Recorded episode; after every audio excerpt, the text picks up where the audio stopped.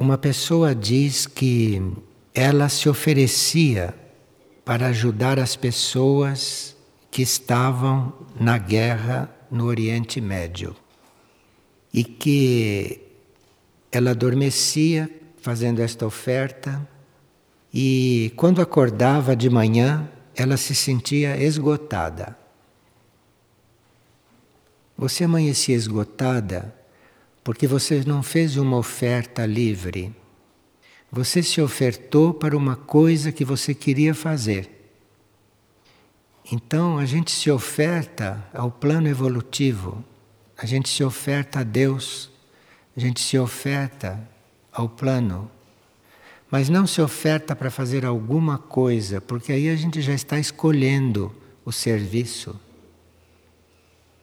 Quando nós nos ofertamos ao eu superior antes de adormecer, ele é que discerne qual é o nosso serviço.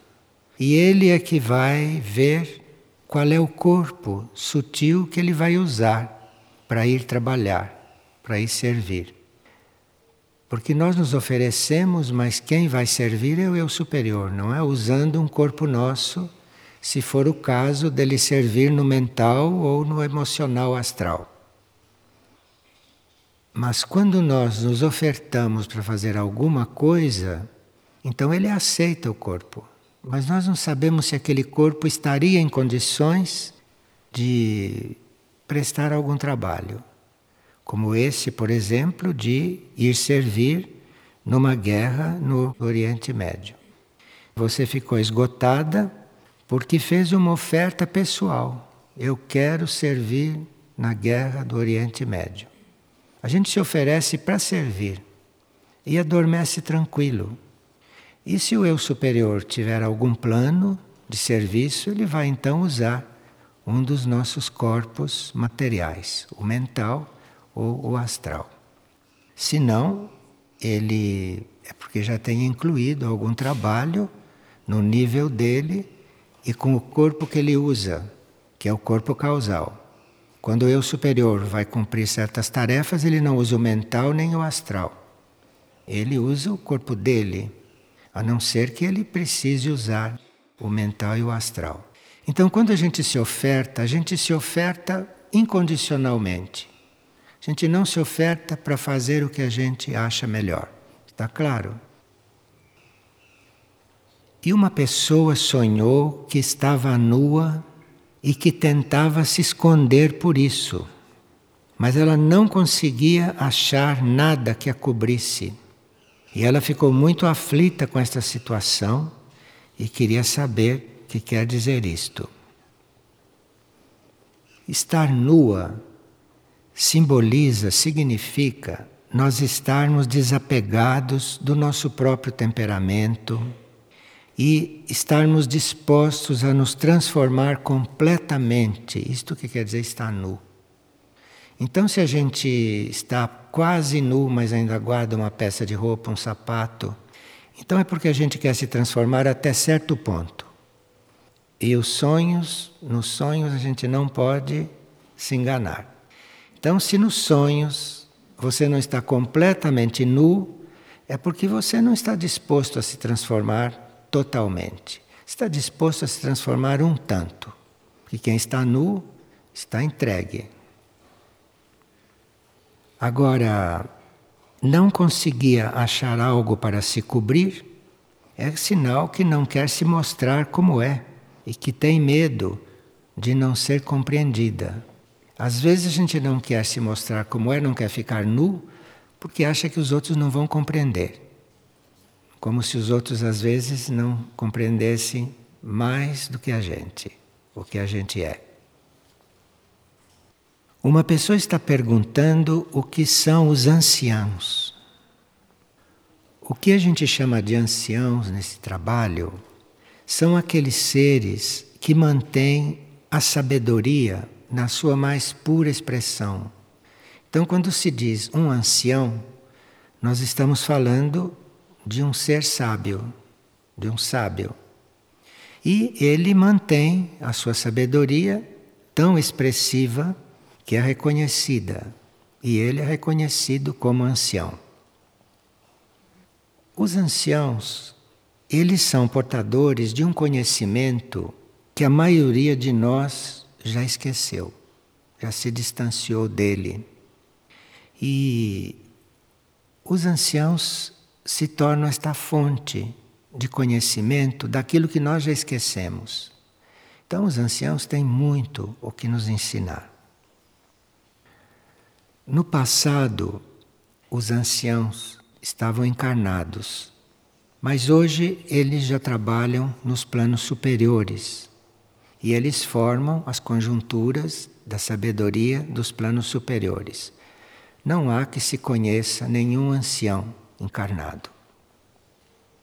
Nas civilizações evoluídas do passado, eles eram consultados quando havia situações de muita importância.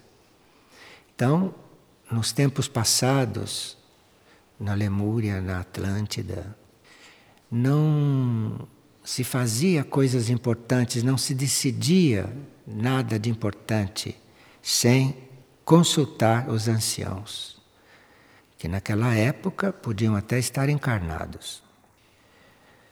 Isto que no passado eram os conselhos de anciãos e que podiam estar encarnados na Lemúria, na Atlântida, hoje esses conselhos fazem parte das civilizações intraterrenas, como Mistritlan, Erques, Aurora e outras. Então, todas essas civilizações que não são de superfície são inspiradas por esses conselhos de anciãos que passaram todos para esses planos. Esses anciãos dos centros das civilizações intraterrenas, eles sempre estão vinculados a conselhos maiores, não desta Terra, conselhos do cosmos ou conselhos solares e assim por diante. De forma que estas civilizações, ou esses centros, têm um conselho coligado com os conselhos do cosmos. Por isso são muito mais avançadas. Esses conselhos nessas civilizações conduzem processos vitais para o planeta e que os centros planetários e que as civilizações intraterrenas devem cuidar, devem desenvolver a parte que lhes toca. E o trabalho deles é irradiar sabedoria e paz. Então, onde há um conselho de anciãos, ali tem uma irradiação permanente de sabedoria e de paz. Isto é possível nas civilizações intraterrenas. Uma das qualidades superiores desses conselhos é o silêncio. Silêncio no seguinte sentido: uma força involutiva pode não reconhecer um ancião do conselho. Ele é capaz de um silêncio tão interno que passa por uma coisa invisível para certas forças muito grosseiras. Então, o ancião não vai se ocupar de uma força involutiva grosseira. O ancião está no nível da irradiação da sabedoria. Uma força involutiva que quisesse encontrar um ancião não via nada. Num ciclo vindouro, num ciclo próximo, o planeta vai estar mais integrado ou integrado às confederações, as confederações do cosmos. E aí a hierarquia, e portanto os anciãos, vão se manifestar muito mais abertamente. Mas não agora, porque o planeta ainda não está totalmente integrado nessas conjunturas que nós chamamos de confederação. Este é um trabalho que os centros intraterrenos estão fazendo, estão construindo. Agora, tem uma pergunta aqui a respeito do Conselho Alfa e Ômega. Conselho Alfa e Ômega é um dos conselhos do cosmos, não é um conselho de anciãos. O, os conselhos do cosmos, que a gente tenha conhecimento, eles se polarizam do nosso campo monádico, do nosso nível monádico, que está no plano físico cósmico, até o astral e o mental cósmico. Então, esses conselhos, eles estão polarizados no nosso plano monádico, no astral e no mental cósmico. E esse conselho alfa e ômega é um deles. Agora, esse conselho, ele capta energias superiores, conduz essas energias, retifica a trajetória de forças que estão circulando aqui dentro da esfera terrestre. Isto é conselho alfa e ômega, é um determinado conselho. E esse conselho alfa e ômega, que trabalha aqui na Terra, ele tanto expressa a consciência solar, a força solar, como expressa também uma força além do sistema solar. Este conselho Alfa e Ômega, através dos seus membros não encarnados, pode expressar até forças de fora do sistema solar. E ora, as melhores forças planetárias. Esse conselho Alfa e Ômega é um raro conselho que também existe ativo no nível concreto. Embora o seu núcleo central nunca se exterioriza, está do lado interno. O que acontece é que alguns membros podem até estar encarnados deste conselho. E o conselho Alfa Ômega, de uns tempos para cá, pelo que se sabe, assume a proteção e assume o acompanhamento de certas áreas da superfície da Terra. E os membros encarnados, que são a menor parte, chegam até a participar de situações terrestres, chegam até a participar dessas atividades. Membros do Conselho Alfa e Ômega podem também trabalhar como espelhos, no grupo dos espelhos quando eles estão muito chegados aos centros de resgate, em bases de operações e assim por diante. Os membros do Conselho Alfa e Ômega devem estar libertos da evolução material. Então, para estar encarnados, tem que ter esta condição, porque lida com coisas que estão além da capacidade de quem está na evolução material. Agora, os membros do Conselho Alfa e Ômega estão longe de ser independentes e eles estão sempre em sintonia com o Conselho de Mistitlã, com o Conselho de Anciãos de Erques. Isto é o que nós conhecemos como Conselho Alfa e Ômega sintonia com o Conselho de Mistritlã e sintonia com o Conselho de Anciãos de Erques. E eles são os mediadores, eles são aqueles que transmitem, não é? Energias maiores aqui para a órbita terrestre. Cinco membros estão sempre em planos imateriais, imateriais, puramente imateriais. E sete podem assumir posições ativas, encarnados ou não. E esses sete que podem estar encarnados e que assumem posições aqui, podem trabalhar em grupos de dois, de três, de cinco ou de sete membros, conforme a necessidade. Saruma, aquele que ocupava um corpo terrestre, não o corpo terrestre, não a personalidade, Saruma, aquele que ocupava, era um membro do Conselho Alfa Ômega. Porque ali naquele momento havia necessidade de um membro do Conselho Alfa Ômega estar em corpo físico, porque precisava ativar, num certo sentido, uma atividade na área de Erques. E precisava também estar em contato com alguns centros espirituais que deveriam se formar. E parece que, segundo que, o que foi ventilado, que naquele tempo cuidavam de coligar almas com as escolas internas. Então, um trabalho no plano físico era necessário, que as almas estavam encarnadas, tinham que participar das escolas internas, então tinha que haver no corpo físico um intermediário. Aqui nos mandaram um pequeno trecho de Mória. E Mória dizia que as pessoas se reúnem para entrar em contato com o ensinamento. Porque eles ouvem falar que o ensinamento é um tesouro.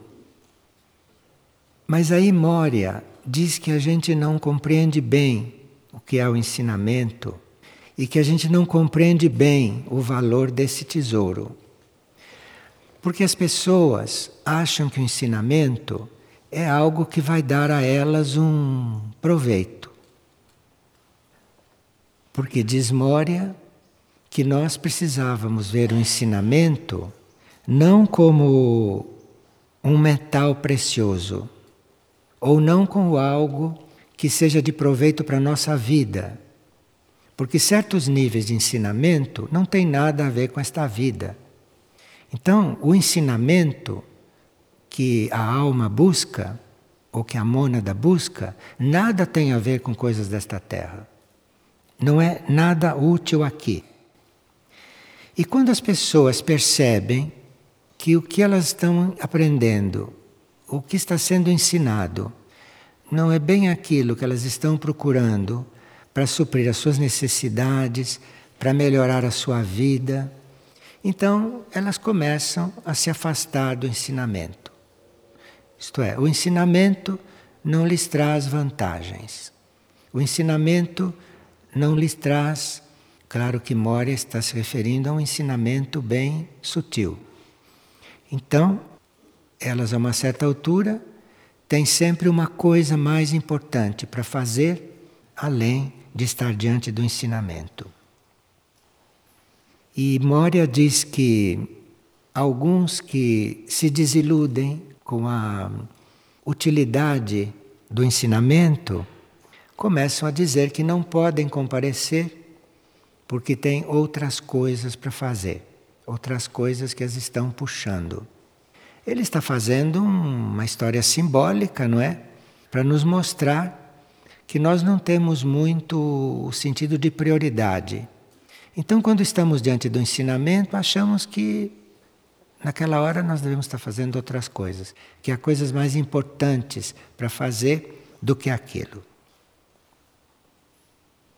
Mas ele diz que aquele que ouve o ensinamento até o fim e que realmente está diante dele como se fosse uma coisa prioritária, que ele vai sim receber alguma coisa, mas não diz o quê. Vai receber graças, não é? Na luz dentro de ti tem uma frase que diz respeito um pouco a esse assunto. Lá está escrito o seguinte: Se em meio à escuridão da noite, porque a vida nesta terra é uma escuridão noturna, né? Então, se em meio à escuridão da noite decidires caminhar, ao teu encontro virá a luz do dia. Mas se esperares a claridade para só então pôr-te em marcha, vislumbrarás tão somente luzes fugidias. Não há transformação sem fé e nem encontro sem busca. Então, para nós resolvermos caminhar, nós não temos que estar esperando luz para vir nos iluminar o caminho. Nós temos que caminhar mesmo no escuro, nas trevas. Temos que nos pôr em marcha, só com a nossa vontade, com a nossa decisão de caminhar. Porque se você estiver esperando por um caminho iluminado para você caminhar, que você vai encontrar são luzes fugidias, segundo Moria. Quer dizer, são luzes artificiais pelo teu caminho.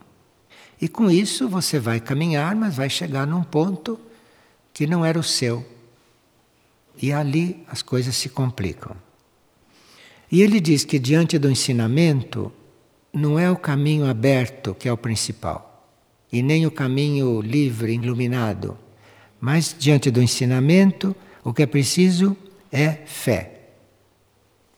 No escuro, no claro, no caminho reto, no caminho curvo, nos buracos, o que importa é a fé, não é se o caminho está livre, se o caminho está aberto.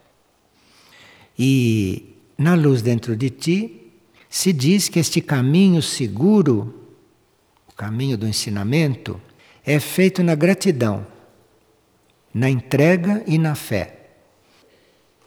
Não se deve esperar um caminho aberto, preparado. Não se deve esperar um tipo de ensinamento que a gente esteja entendendo e vai tranquilamente. Ensinamento não é assim. O ensinamento não é fácil. O ensinamento não é aquilo que a gente espera, porque ele é sempre novo, e você começa a entrar em contato com o ensinamento não é quando tem facilidades. Então, se a gente tem no próprio karma o karma favorável de encontrar um instrutor, veja como é simples. Porque aí é só ouvir e seguir. Mas se no karma não tem um instrutor visível, se no karma não tem um instrutor encarnado, isto não quer dizer que você não possa ser ensinado. A gente não é ensinado só porque encontrou um instrutor. Existe este caminho na gratidão por estar caminhando, este caminho na entrega e na fé, que é um instrutor. E nós sabemos que há certos instrutores que não se apresentam aqui nos níveis da personalidade, certos instrutores e certos ensinamentos que não vêm através da mente. Então nós temos instrutores que nem sabemos quem é e como trabalham. E aqui se trata de ser grato, de fazer entrega e de caminhar na fé. E aí misteriosamente se aprende. E na luz dentro de ti está também escrito: está sendo guiado interiormente. Permanece em silêncio, busca a tua consciência mais profunda e aquele santuário onde só o sagrado tem acesso, você verá. Então, quem está trabalhando estas coisas estes dias, não? A Luz Dentro de Ti é um livro que pode ser novo, porque ali pode ter coisas que, lendo agora, depois de estarmos recebendo tantos impulsos, lendo agora, podem ficar mais claras. Ou melhor, podem até ser descobertas. E uma pessoa pergunta: como eu devo fazer para não ficar enredado com as formas? porque na vida cotidiana isto acontece facilmente. Então, nós teríamos que considerar todas as formas provisórias. Tudo o que está acontecendo, tudo o que está se passando aí, tudo isso é provisório, tudo isso é efêmero, tudo isso vai acabar daqui a pouco. E em vez de você estar lutando com isto, você pede luz e procura o que está por trás disso. Porque o que acontece não é muito importante. É o que está por trás, é o que fez aquilo acontecer, que isso a gente, se entender, pode eventualmente mudar as coisas. Então, se está acontecendo algo, antes de mais nada, pedir luz. Isso está acontecendo por quê? que foi que eu determinei para isto acontecer? Antes de se voltar contra a coisa ou ficar querendo resolver a coisa, se isso está acontecendo, fui eu que determinei. Qual é a minha parte nisso? Uma pergunta como essa, feita com toda sinceridade, de repente dissolve o que está acontecendo. Muda completamente o que está acontecendo. Então, qual foi a minha parte nisso? O que que eu fiz para isto acontecer? O que é que eu fiz? Porque aí você vai poder mudar, você vai poder refletir sobre isso. E deixa aquilo acontecer, porque uma coisa que está acontecendo, uma certa altura se esvazia. Ela acontece e para. E às vezes é melhor você perguntar: o que, que eu fiz para aquilo acontecer? Porque se você descobrir, aquilo já parou de acontecer, não precisa mais continuar. E como podemos discernir, pergunta uma pessoa, uma verdadeira conexão com as dimensões sutis e uma fantasia nossa? Porque às vezes a gente pode ter fantasias, não é? E estar vendo conexões. Se é uma verdadeira conexão, se é realmente uma coisa coligada com o alto, isso nos conduz a um equilíbrio. Isso nos traz equilíbrio, nos traz paz. E quando era uma fantasia, quando era um produto da sua imaginação, você se sente vaidoso, você se sente importante, você se sente valioso porque está sendo agraciado com aquilo. Enfim, você sente satisfação por aquilo que aconteceu. E quando foi um contato verdadeiro, você sai dele mais equilibrado do que era. E claro que se os contatos são contínuos, isto vai te equilibrando. Então o que você sente é um equilíbrio. Qualquer coisa que se pareça com satisfação e compensação, confirmações de qualidades, isso tudo, aí começam a entrar as fantasias. Agora, quando você sente equilíbrio, em seguida, é porque foi um verdadeiro contato. Isto equilibra. E a pessoa pergunta: se buscamos coisas extraordinárias na vida, como vamos dar importância àquilo que é comum, àquilo que é ordinário? Como fazer? Sempre que a gente tem uma busca, uma busca espiritual, uma busca suprafísica, sempre que nós estamos interessados nestas coisas, nós teríamos que não esquecer do serviço, serviço aqui. Então, quando há uma vida de serviço, quando há um serviço efetivo aqui no plano físico, na vida humana, então, essa busca suprafísica se dá tranquilamente. Agora, quando se trata só da busca, só esta, este desejo, esta ambição de buscar, de chegar a alguma coisa, mas sem uma vida de serviço, isto traz sim desequilíbrio. E aí você começa a fazer uma diferença entre essa vida que você está buscando e a vida ordinária e a vida aqui. Isso não deveria acontecer. Mas essa busca, esse ideal de saber as coisas, de se conectar e tudo isso, isto deve estar equilibrado com uma vida de serviço. É no serviço ao mundo, à humanidade, aos outros, não ao serviço, enfim, que se deve fazer, é aqui que está o equilíbrio. E aí você pode sim trabalhar por ter uma vida interior, por ter uma vida interna, por fazer contar. Isso você pode trabalhar, você pode estudar, pode fazer tudo o que for possível para isto. Mas sem uma vida de serviço aqui, as coisas se desequilibram. E a pessoa diz: Me lembrei que alguns meses atrás eu estava fazendo vigília na Oca e logo que me acomodei na cadeira, Fechei os olhos e vi que ali estava sentado na minha frente um ancião, um ser. E ele permaneceu ali durante muito tempo. E mesmo depois que saí dali e voltei para a minha cidade, aquela imagem permaneceu. Bem, provavelmente este não era um ancião daqueles que nós estávamos falando. Isto podia ser um corpo astral de algum ancião.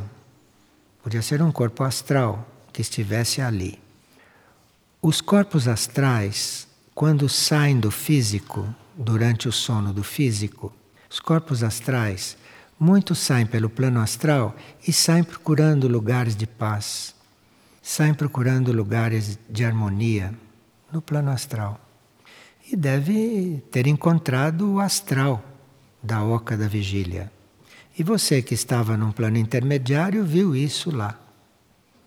Mas claro que isso não estava ali dentro, isso estava no astral da Oca.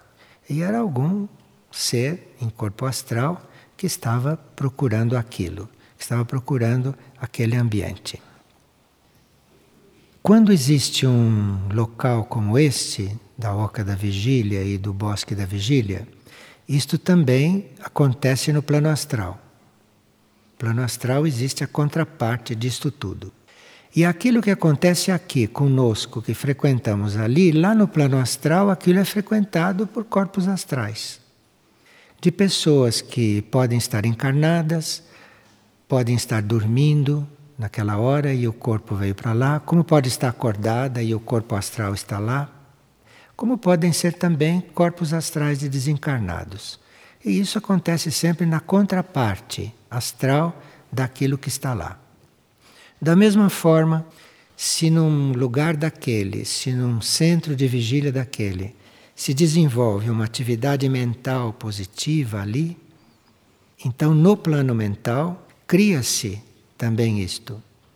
E muitas mentes, não pessoas ou seres, muitas mentes, muitos corpos mentais podem ser atraídos para lá, para a oca da vigília no plano mental. Então ali pode haver uma reunião de corpos mentais que vão para usufruir daquele trabalho. A vida aqui, nos três níveis, no físico, no emocional e no mental, esta vida é muito coligada. Esses planos não são estanques. Não existe só o plano físico.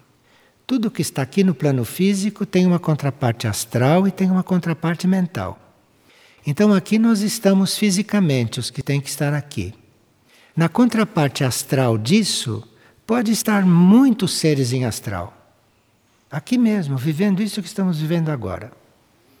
Nesta mesma energia, só que no plano astral. E no plano mental, também, se aqui se cria um mental consistente, se aqui se forma um núcleo mental organizado, no plano mental deste salão podem estar reunidas mentes corpos mentais que estão fazendo o mesmo trabalho que estamos fazendo aqui, pela ligação que existe entre os planos. Então, quando nós estamos numa reunião como essa, nós podemos estar fazendo uma reunião só para nós, mas se esta reunião é alinhada, se há um certo alinhamento, se nós todos estivermos num certo alinhamento, nós criamos esta mesma situação no plano astral e no plano mental. E lá as coisas vão acontecendo, como aqui, só que com outros corpos e eventualmente até outros seres. Ou os nossos mesmos corpos podem estar lá também e vivendo a experiência lá também. Tudo o que nós fazemos aqui no plano físico, com toda a consciência, com toda a ordem, com toda a disciplina, com toda a limpeza, isso vai criar no plano astral e no plano mental uma atividade semelhante e, portanto, o trabalho se amplia muito. O trabalho se amplia muito. E tudo isto é muito organizado. Tudo isto é muito organizado porque nós temos irmãos terrestres ou intraterrenos ou extraterrestres que trabalham também nos outros planos da Terra, nos outros níveis da Terra. Então pode haver irmãos bem evoluídos, intraterrenos ou extraterrestres, que podem estar se valendo de uma reunião como esta e organizando, coordenando, atraindo para o plano astral e para o plano mental coisas deste tipo, para servir outras almas, servir outros seres ou outros corpos. Essa noção de que tudo o que nós fazemos se reflete nos outros planos é muito importante que a gente tenha. Muito importante porque com a ligação cada vez maior que está se fazendo com esses planos, etérico, astral e mental, isto passa a eventualmente aumentar muito, ampliar muito o trabalho que se faz aqui. E da mesma forma, seres de mente muito forte, muito positivas, discípulos mesmo, mentais no plano mental, podem organizar um trabalho lá e ele se refletir aqui e nós sermos atraídos para fazer esse trabalho aqui. E o trabalho realmente começou lá, foi organizado lá, mas foi tão forte, tão bem sucedido, tão positivo que ele vai descendo. E aí acontece no astral e são atraídos para lá todos os corpos astrais que precisam, que estão disponíveis ou que são guiados para lá. Como pode até acontecer uma reunião aqui no plano físico, que aqui leva mais tempo para organizar, mas pode refletir aqui. Então, tanto nós podemos ter trabalhos que reflitam nos outros planos, como nós podemos fazer trabalhos que são reflexos dos trabalhos nos outros planos. Então, hoje, com a ligação, com a interligação desses planos, nós estamos experimentando todas essas coisas. E uma pessoa tem uma criança de cinco anos que está muito interessada na vida de Jesus Cristo. E ela não sabe como satisfazer isto, porque talvez ela não, nunca tenha pensado talvez nisto. Você pessoalmente pode, por exemplo, estudar um livro que se chama de Belém ao Calvário. É um livro de Alice Bailey. De Belém ao Calvário nos conta uma história que não é comum, porque de Belém ao Calvário está nos contando a história das iniciações de Jesus. Então você lê aquilo, você reflete sobre aquilo e não vai ler aquele livro para sua filha de cinco anos e nem contar o livro para ela. Mas você imbuída daquele livro, que é muito real, você imbuída daquele livro, imbuída daquelas informações a respeito das iniciações de Jesus, que toda a vida de Jesus parece que foi simbólica, né? Tudo que acontecia na vida dele era símbolo de algo que ele estava vivendo nos outros planos. E aí você, ficando imbuída daquilo, você vai ter o que dizer para sua filha sobre Jesus Cristo. E aí vai ser uma coisa real, que você vai dizer a ela, que você sentiu, que você percebeu e tudo. E assim a sua filha foi um instrumento para que você lesse um livro importante que pode produzir em você certos efeitos. E uma pessoa está observando que há muitos pássaros procurando as casas e os pássaros estão entrando nas casas. E ela encontrou um pássaro dentro do seu quarto. A janela não estava completamente aberta, estava semicerrada e o pássaro entrou pela cozinha e foi para o quarto dela. E depois entraram outros pássaros e ali foram ficando. Os pássaros, tanto quanto os animais silvestres, esses animais soltos, todos esses animais estão em muitas dificuldades. Esses animais não têm mais onde ficar. As cidades estão se alastrando, os campos estão envenenados e esses animais estão numa situação eles também de juízo. Quando um animal nos procura, ou como neste caso, quando os pássaros entram no seu quarto e ficam ali, é porque eles estão ali se sentindo bem. E aí você corresponda a isso, não? Vibre de forma que eles, enquanto estão ali, possam ter algum restauro. Porque eles estão realmente muito cansados e muito carentes de muitas coisas. E aqui uma pessoa está fazendo uma pergunta bem prática.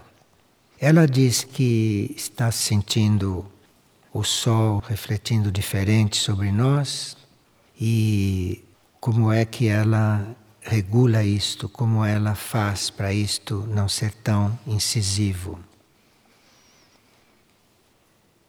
Bem, quando a gente sente esta pressão de hoje, não? Quando se sente esta insolação é a palavra que ela diz aqui, a gente pode se retirar para um lugar tranquilo, não?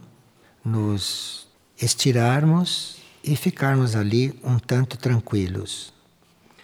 E quando o corpo se aquieta, quando você está deitado e o corpo se aquieta, você procura observar o seu corpo, como se você estivesse fora dele. Você não precisa sair do corpo, não é isso que está se falando. Você está no corpo, você está bem dentro do corpo. Mas você, estando ali, você observa o seu corpo, como se estivesse fora dele. E observando o seu corpo, você imagine que ele está recebendo uma graça. É como se você olhasse o seu corpo de fora naquela situação em que ele está, que ele está sentindo, e você o veja como estivesse sendo penetrado por uma graça. Isto é muito útil, principalmente para quem vive em certas cidades, em certas cidades onde a vida física está ficando muito difícil, não? Ponto de vista respiratório, por exemplo, etc. Então você imagine que você está vendo o seu corpo penetrado pela graça. Aquilo que você entende por graça está penetrando o seu corpo. Agora, precisa imaginar que ele está sendo penetrado pela graça muito gentilmente.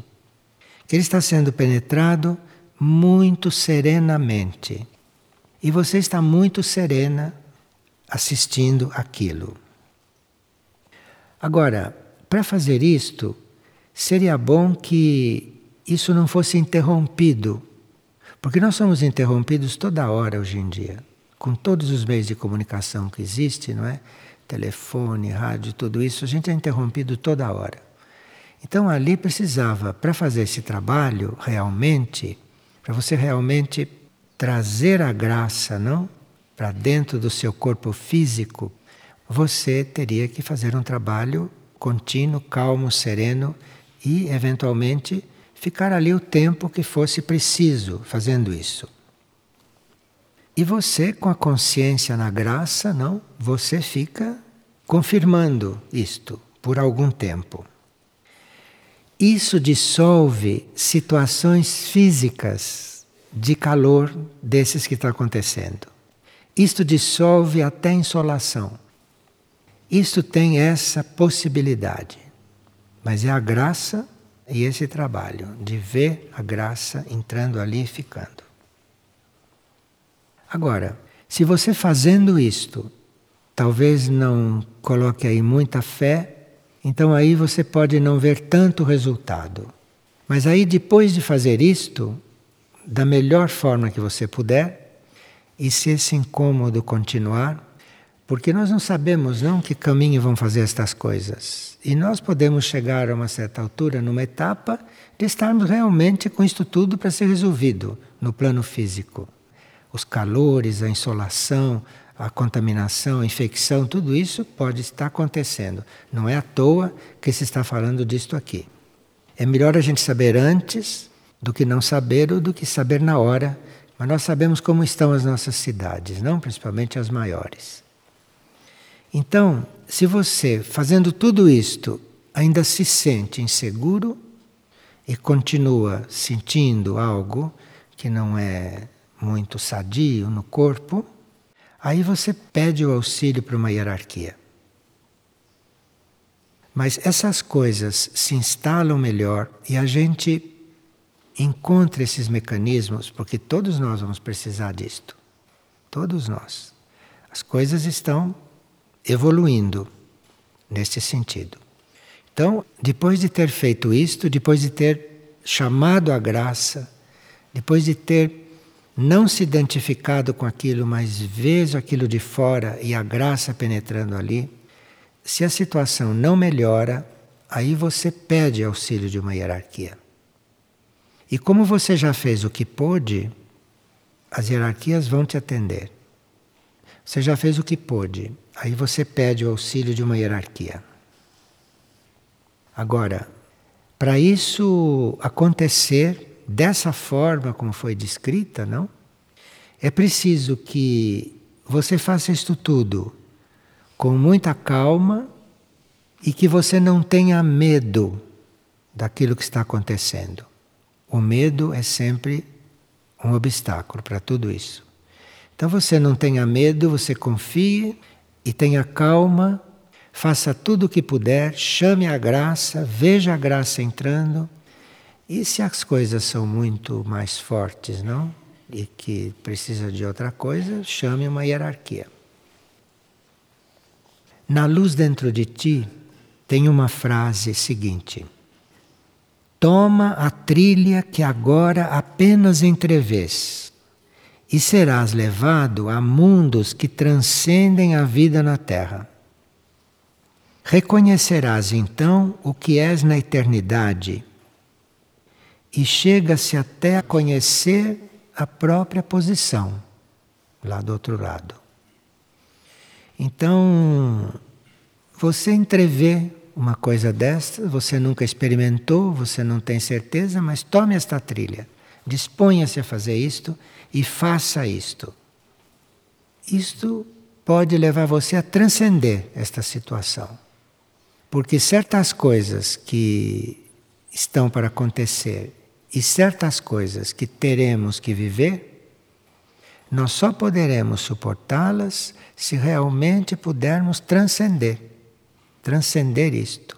Se você transcende com a consciência, se você com a consciência não fica misturado ali, você pode transcender isto.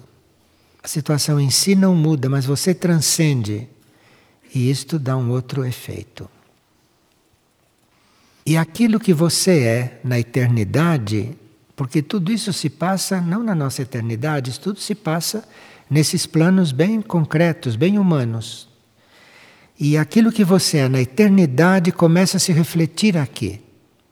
Mas porque você teve calma, porque você teve fé e porque eventualmente você pediu ajuda, porque não tem isto ainda muito treinado. São situações as quais a gente nunca passou. Como essas situações incluem muitas coisas venenosas, o ar que a gente está respirando, aquilo que está penetrando nas nossas células, no nosso sangue, não é? Enfim, como é uma situação um pouco inusitada, nós temos que contar com aquilo que nós somos na nossa transcendência, com aquilo que nós somos além desses planos. Porque aquilo que nós somos além desses planos tem muito poder. Não aqui, talvez, nós não possamos fazer nada num momento como este numa grande cidade em certas circunstâncias. Mas tem uma coisa tua que transcende isso tudo, que está em outro lugar ao mesmo tempo. E aí é preciso pedir que isto se conecte, porque aí as coisas vão mudar. As coisas vão mudar e essas contaminações, essas insolações, isso tudo que vão estar na ordem do dia, não vai ser tão incômodo e tão dispersivo como pode ser para tanta gente. Que são coisas pelas quais nunca se passou, então não se tem prática disso, não se sabe o que fazer. Isto nós podemos fazer. Isto resolve. Você tem que transcender aquele estado. Mas a graça tem que estar presente, você tem que chamar a graça, a graça tem que estar alinhada com aquilo. Isso é uma experiência que nós todos vamos fazer.